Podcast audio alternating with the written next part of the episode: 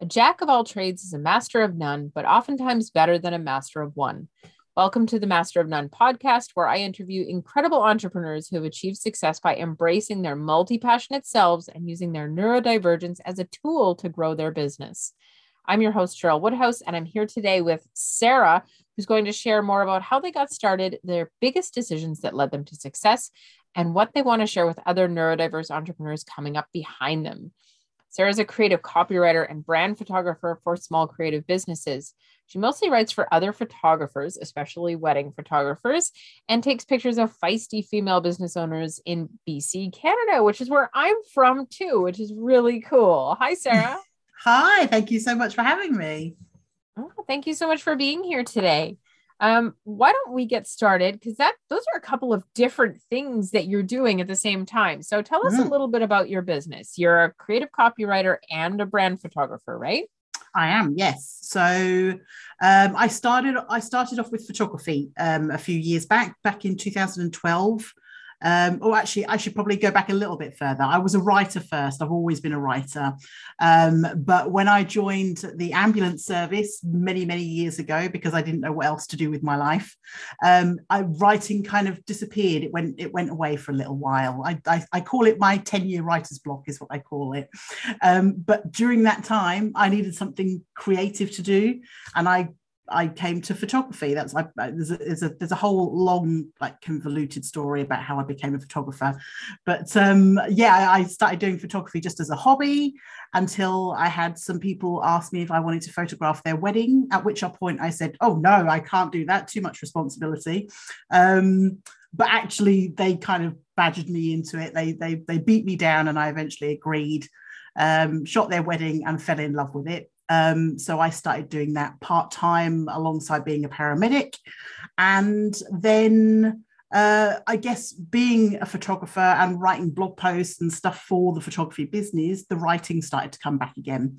So I somehow ended up doing a writing degree. Um, I started doing a part time writing degree and all still while being a paramedic and then we decided to move to Canada, and I, I saw that as my opportunity to dump the paramedic stuff because I didn't want to do that anymore.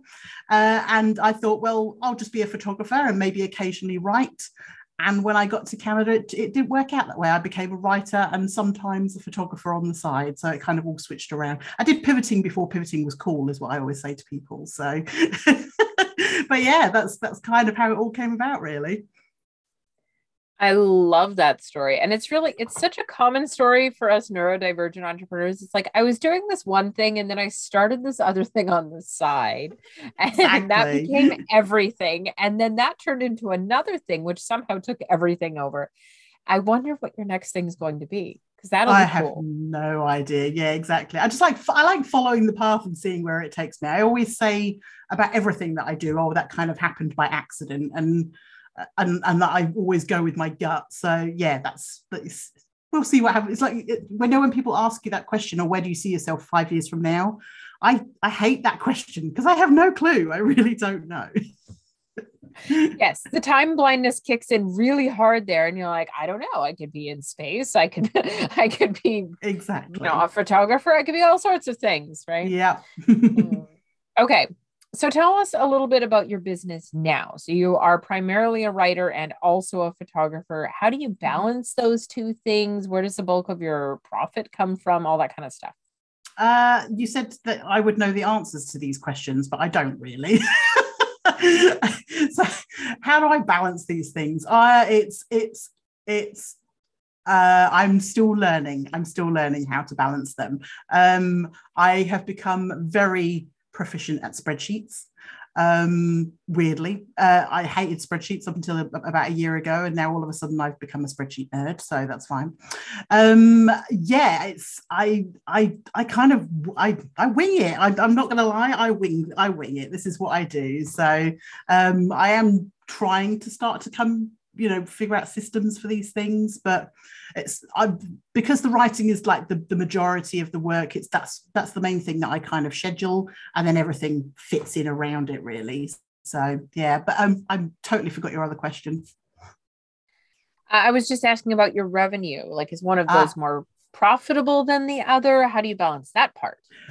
It is, yeah. The majority of it is the from the copywriting side of things. So um, that is that's my main focus, and I kind of sort of see anything that I earn for the photography is a bit like seed money, really. That kind of pays the the the, the, nice little things on the side that I'm not really thinking about. I the, the main reason I started my photography business was to pay for more camera equipment. So if it keeps paying for my camera equipment, then that's fine. That's all good. Okay, as someone who is currently in the amateur, but I need more camera equipment phase of my photography journey, I can completely understand. You know how that. expensive a hobby it is, yeah. yes, there's this lens I keep looking at. I'm like, how can I make a thousand dollars right now just to justify spending that much on a lens? Absolutely. Yeah. Okay, so we've talked a bit about your business. Let's talk a little bit about the other factor here that everyone's curious about um, mm. ADHD. Do you have yeah. a diagnosis? Are you self diagnosed? What's that journey been like for you?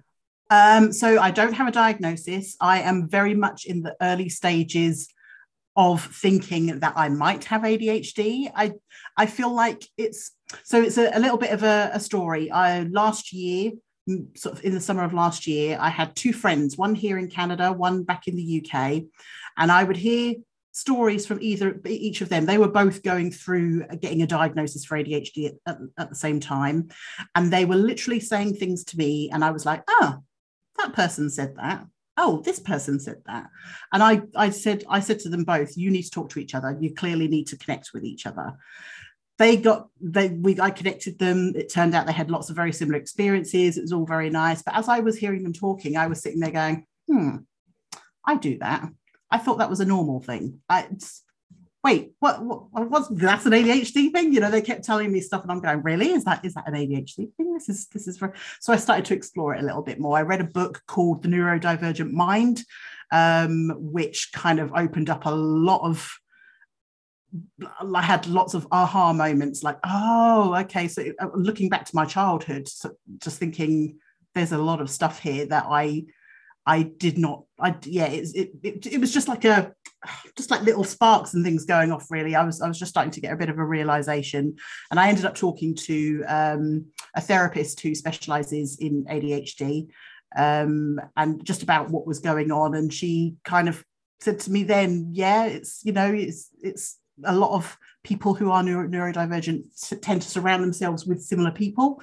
Um, it wouldn't surprise me at all if that is in your uh, in your makeup there. And yeah so i'm just kind of going through the process of exploring that really at the moment. I've i've got other health stuff going on as well. So i'm trying to deal with like physical stuff and i'm yeah it's like too much for me to try and do it all at the same time. So it's uh yeah but i there's stuff that i, I keep hearing every day now and i'm like oh that explains so but that's why i do that. This is why i do this. So it's uh yeah it's big, I've been a big learning curve recently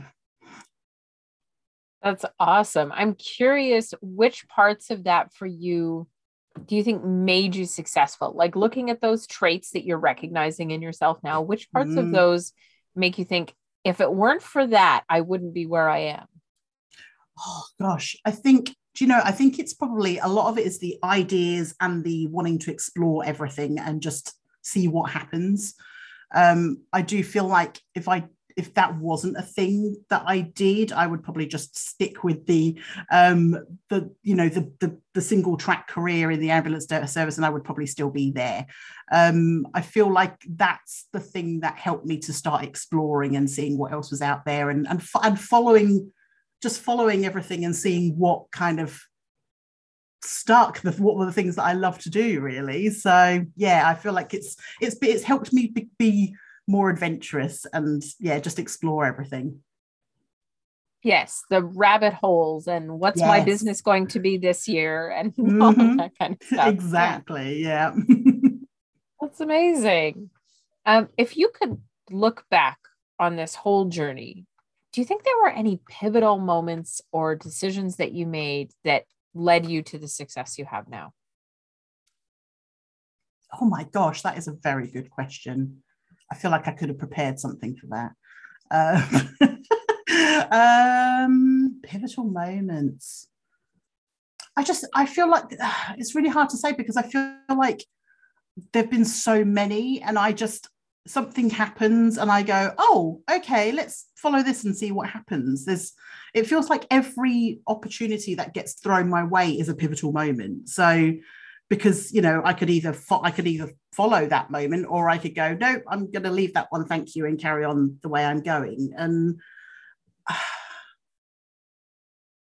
yeah, that's oh, that's I'm I, I'm just I'm trying to explore that in my head a little bit, and it's um I think you're articulating it well that there's been so many pivotal moments and and you tend to follow the pivots. I wonder if it's worth talking about um, something I've noticed in myself and other neurodivergent peoples. We tend to see those kind of moments as signs like something will present itself and it's a sign i should do mm. that this is a sign that i should be pursuing that has that been part of your experience i can't say i've outwardly looked at things like that. I, I feel like a lot of it is um, I'm I just I very much go on instinct. So if it feels right, then I'm going to follow it.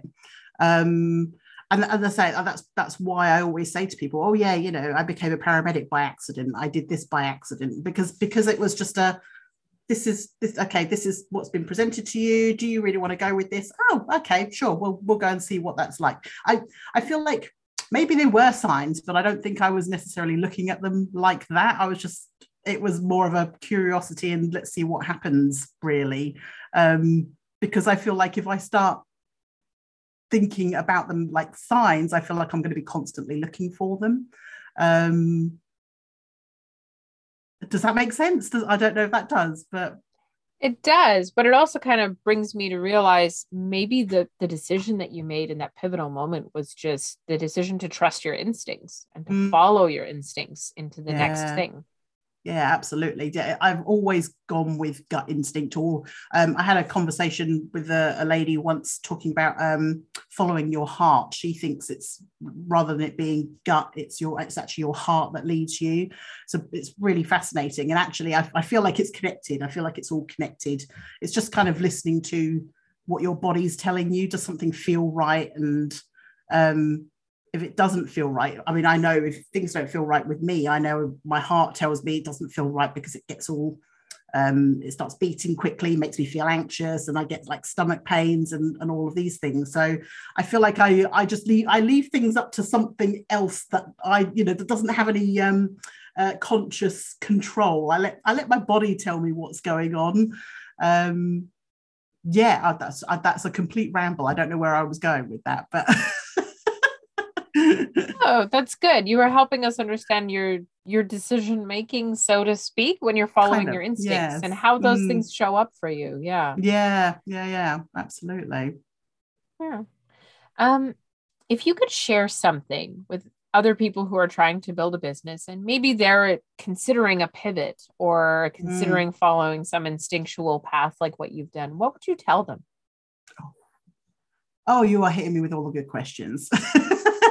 um, I a lot of the, the thing I would always say to people is give yourself some time to to to think about things, to feel things, um, and to listen, to listen to what's going on inside of you. I, I tend to find um, these things don't, these opportunities and pivots don't not, don't outwardly present themselves to me it's not like there is a big flashing neon sign that says hey i'm over here you know come and come and see me it tends to be something that's really it's quiet and under the surface that happens and it's only when i'm not focusing on it that I start to realize, huh, okay, I think this is the way I need to go. It's it's almost like I have to give myself time to like digest and understand and and feel if this is the right way to go.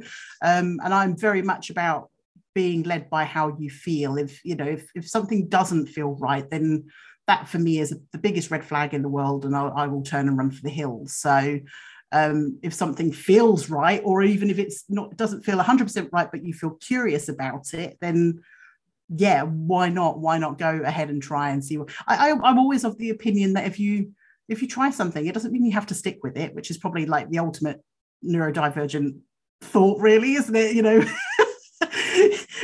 nothing nothing is permanent it's not like set in stone that you have to be doing this thing until the end of time if you don't enjoy doing it you can move on and find something else so Yeah.